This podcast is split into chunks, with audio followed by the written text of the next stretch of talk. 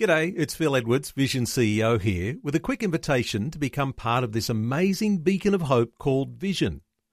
Together we can put our love into action to help people of all kinds build or rebuild their lives on the truth of God. Please consider the part you can play during our upcoming Visionathon appeal, remembering that it's your support that makes Vision possible, including this podcast. Connecting faith to life. Vision. Coming up today on The Story. The song Reality, it really sprung out of one line, and when you're on your own and it's just you, does your heart long for more? There's people in my own family that I sing that for. You know, and it's, I guess it's offered as a song for anyone who has a moment like that where when you, you get that inkling of a spark or a connection, then don't let go of it. You know, savor it like a really great taste in your mouth. The Story. G'day, I'm Jimmy Colfax. Welcome to The Story, where today we have a musical one for you with Mick McIvor. He's a singer, songwriter, guitarist, and all round creative guy based in Victoria's Yarra Valley. Today we'll hear his life journey and the inspiration behind a few of his songs. That's Mick McIvor chatting with Eric Scattebo, who also invited a long-time friend of Mick, Peter Menhennett, to join the conversation. It's good to be with you again, Mick. Good to see you, Pete. You don't look a day older than the last time I saw you. That's right, yeah. We That's met good know. in the early 90s. Uh, we went to the same church. We did. And uh, we both took part in the uh, performing arts company there, We did. Mud Pack. Mudpack. And uh, That was the name of it, Mud Pack. Yeah. yeah, Mudbrick Performing Arts Company. Oh, okay. yeah. What kind of things did uh, you do? Oh, we wrote the productions that we did every Christmas, and we did them at Easter as well.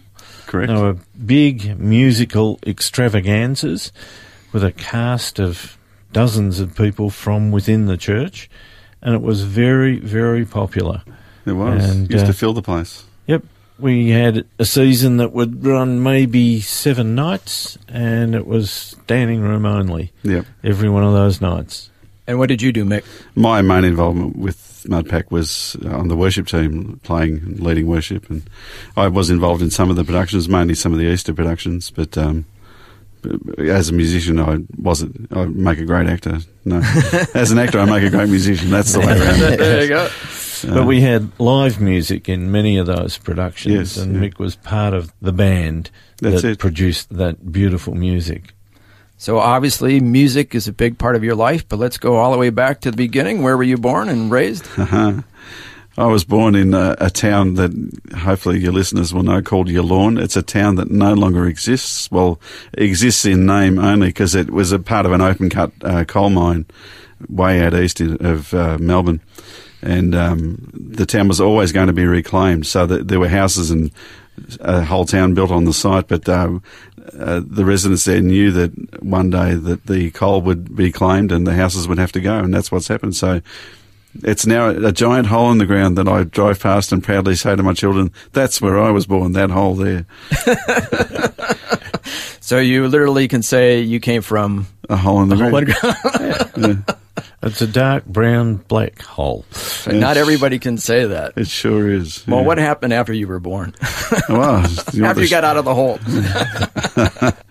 Oh no, we moved around a fair bit. Dad was a teacher, and um, we moved around with his teaching appointments, but eventually settled in the outer east of Melbourne in a um, Glen Waverley, uh, and then in Springvale, and did most of my growing up in Springvale, which is the multicultural place it, it always has been. You know, people think it's multicultural now, but it was then too. It used to have the migrant hostel, uh, where the whatever the intake of migrants was at the time would come through the hostel. Yeah.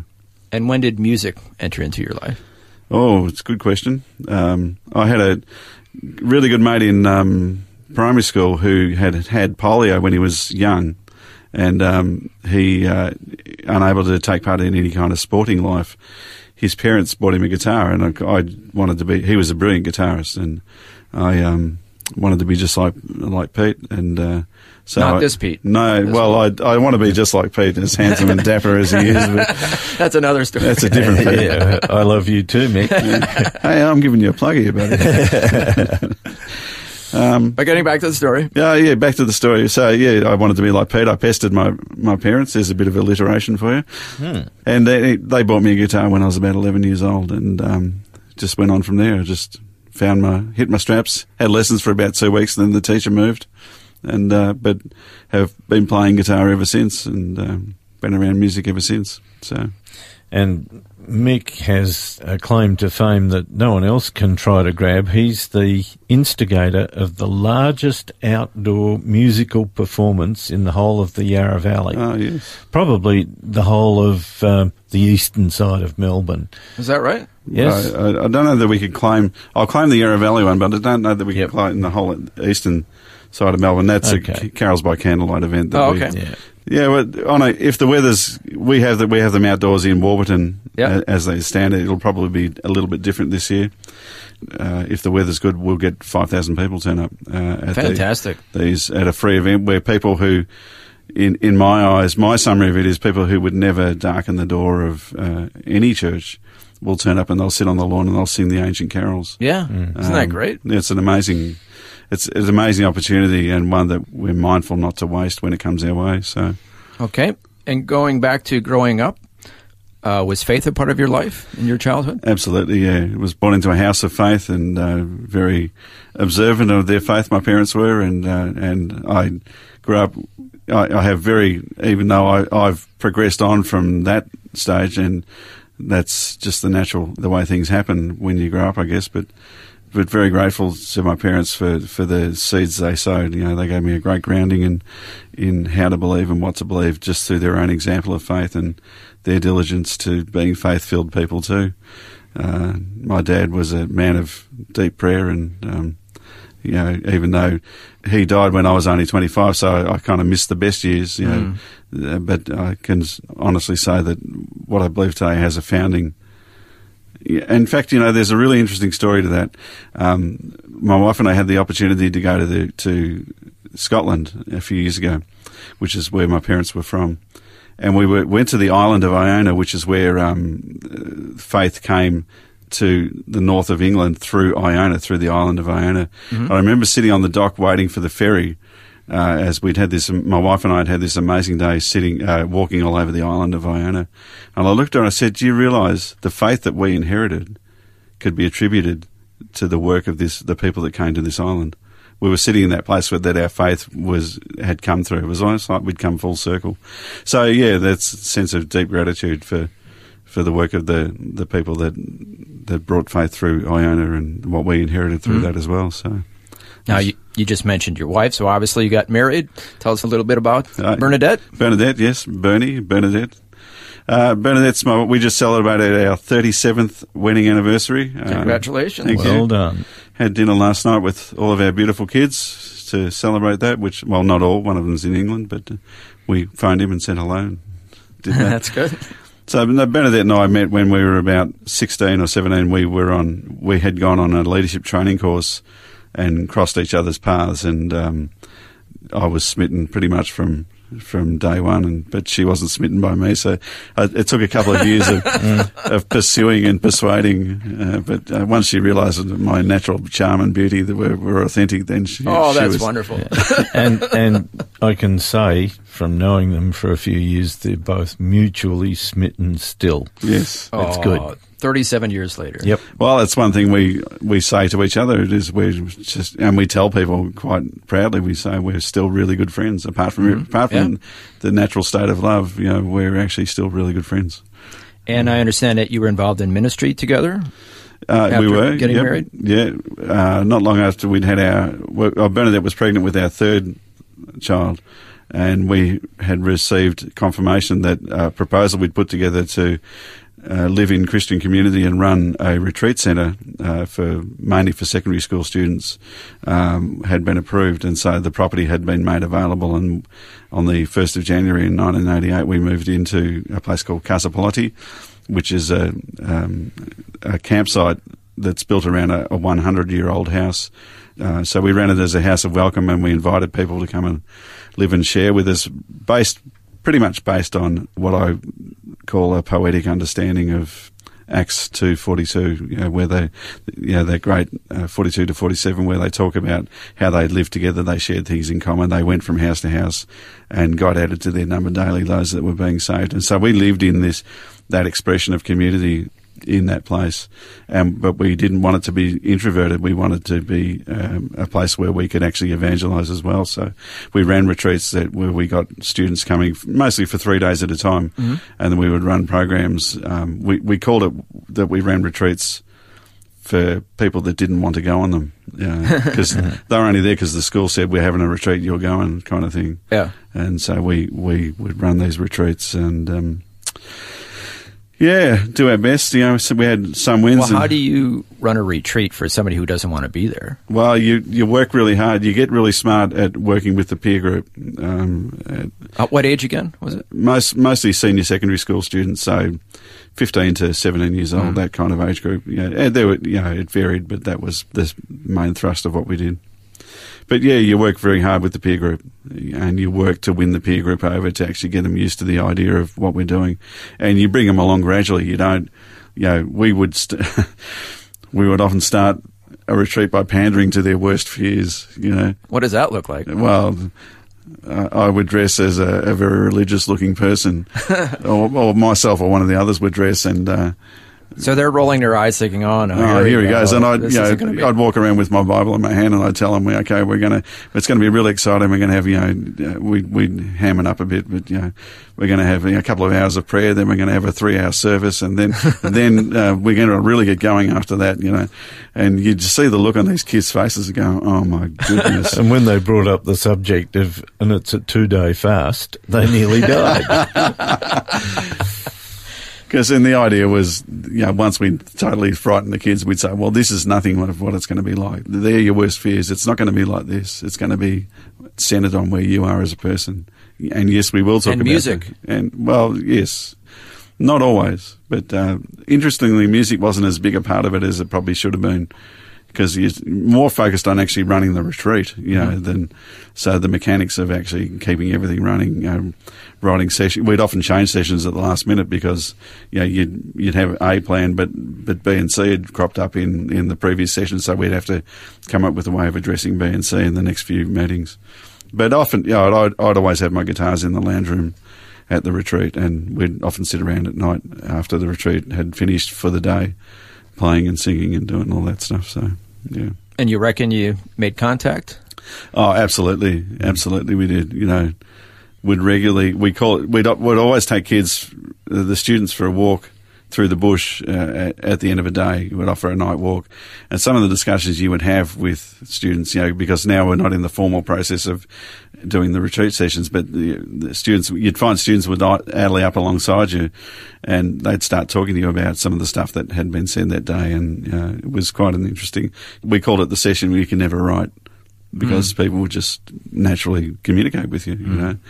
And so you talk about some of the some of their deep fears and some of their their questions about faith and that sort of thing. So yeah, no, I mean, who knows? It's one of those things where they they pass through our place for three days, and you know, then we never saw them again. So mm. you you got no idea. But and all we would ever pray is that some sort of seed would be planted. Mm-hmm. Yeah.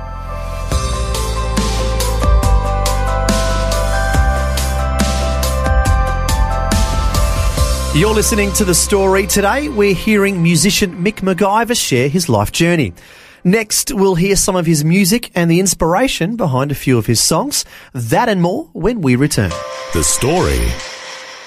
If this program has highlighted something you'd like prayer for, we'd love to pray for you. Call 1 800 Pray For Me. That's 1 800 772 936. It's a free call or text 0401 132 888.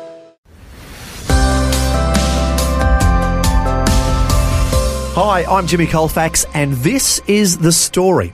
Our guest today is musician Mick McIvor, and before we get back to his story, here's some of his music. And as we heard before the break, Mick and his wife used to host spiritual retreats for teenagers, and those retreats inspired him to write this song called Reality.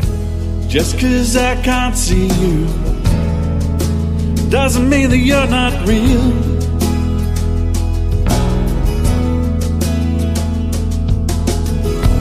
Just cause I can't touch you doesn't mean that I can't feel. Oh no.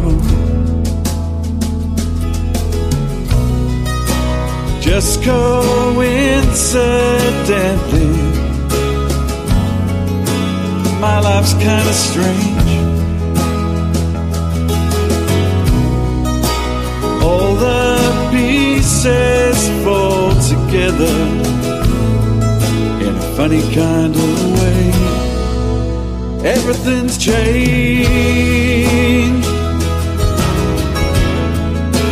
Nothing stayed the same.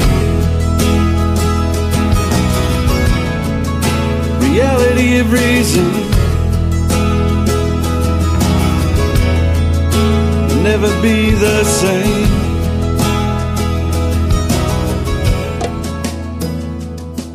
That's the song Reality by our guest today, Mick McIvor. Now, Mick, tell us a little bit more about the story behind that song.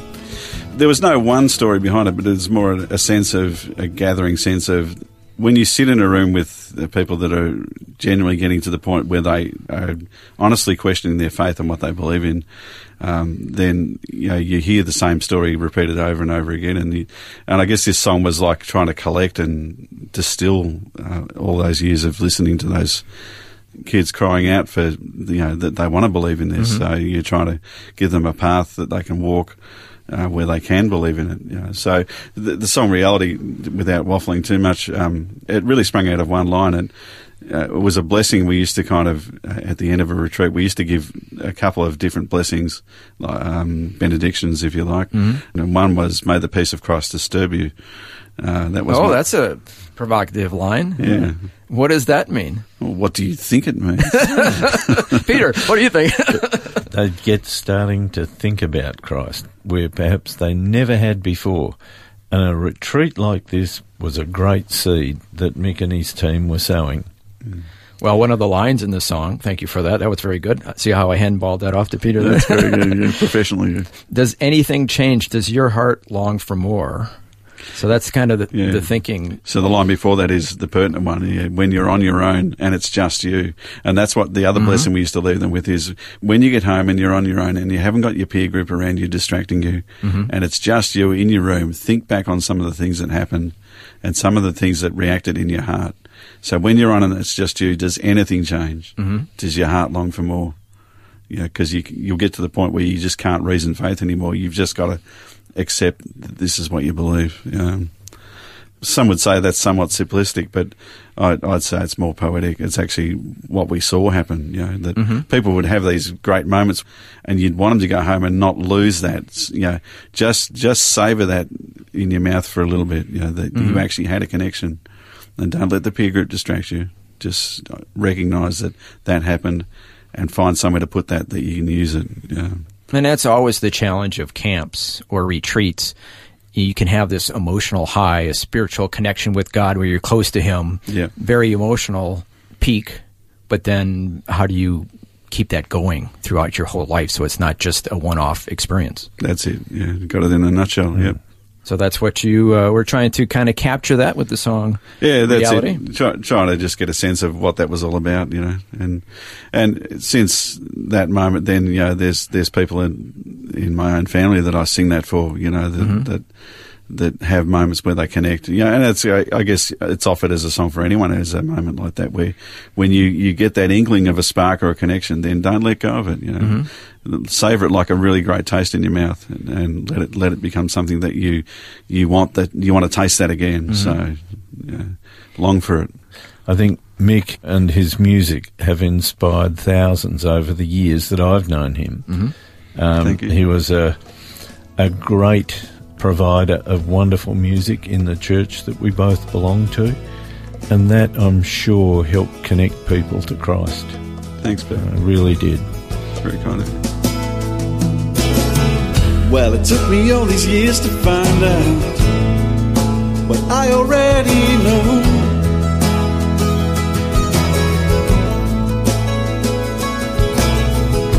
That every step on every journey always leads me back to home. Home.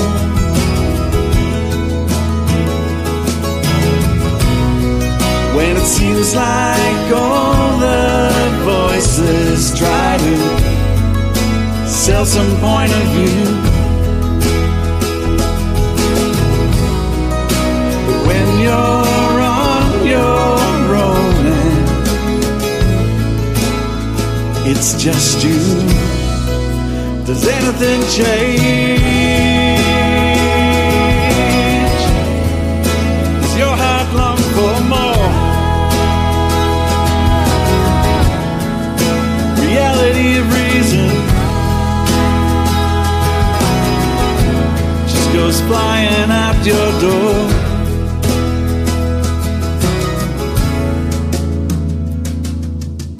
One thing that's neat about your CDs is uh, they've pretty much been a family affair. Is that right? Correct. Yeah, yeah. We've got a very, very musical family. We we did a lot of music in church together when they were growing up, and they've all become really good musicians in their own right. My son's a brilliant drummer. My daughter is just just a songwriter made in heaven, you know. And um, my other son Jeremy is in his own band and plays music. And my wife Bernadette's a really great singer and a great percussionist, and so I suspect the album you're leaning towards is the one called Twilight Waltz. Um, yep. I was learning how to use the music software, so I thought I've got a whole bunch of instrumentals I'll record, and I had I just drew on my family. I said, "Come and play. You know, can you come and play this? Can you do that? Can you play percussion on this? Can you?" And um, my daughter even wrote one song for it, which was called Summer Storm.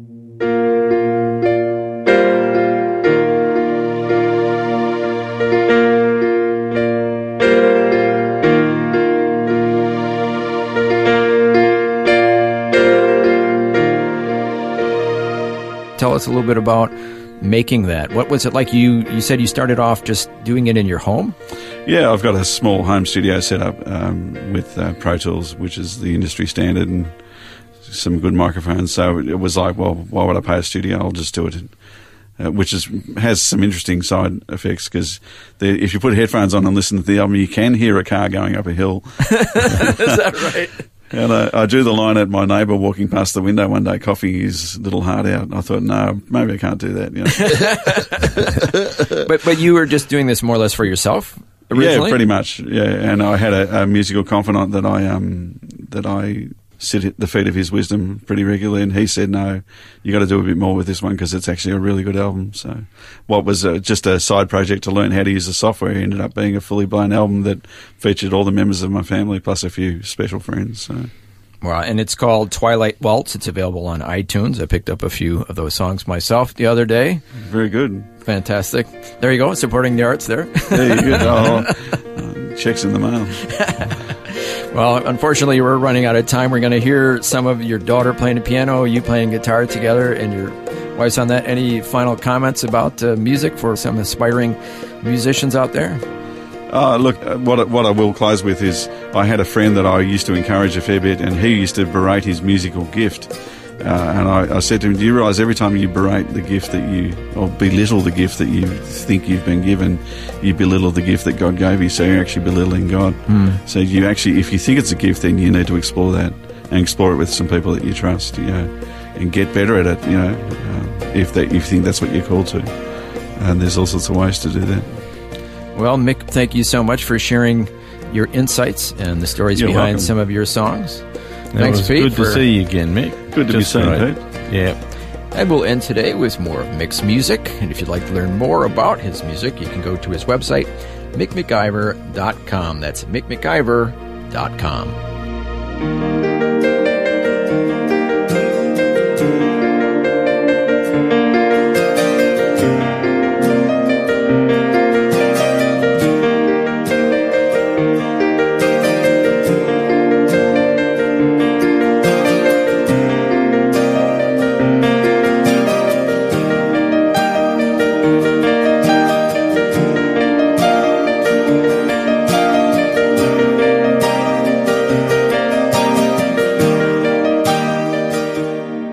was Eric Scattebo and Peter Menhennett chatting with musician Mick McIvor from Victoria's Yarra Valley.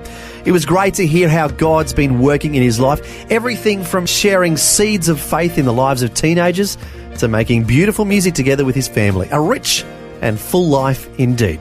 Well, thanks for joining us. I'm Jimmy Colfax, encouraging you to share your story with someone today. Next time on The Story.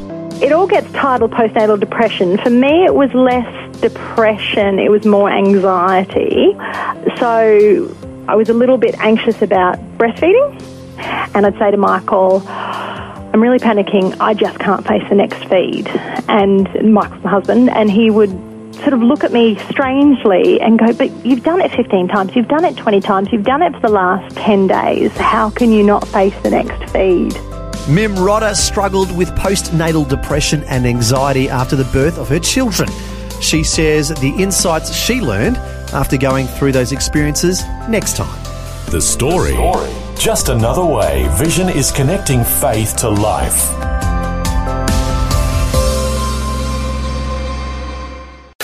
Before you go, thanks for listening. There's lots more great audio on demand, or you can listen to us live at visionradio.org.au. And remember, Vision is listener supported. Your donation, large or small, will help us continue connecting faith to life for hundreds of thousands of people across Australia and around the world. Learn more or donate today at visionradio.org.au.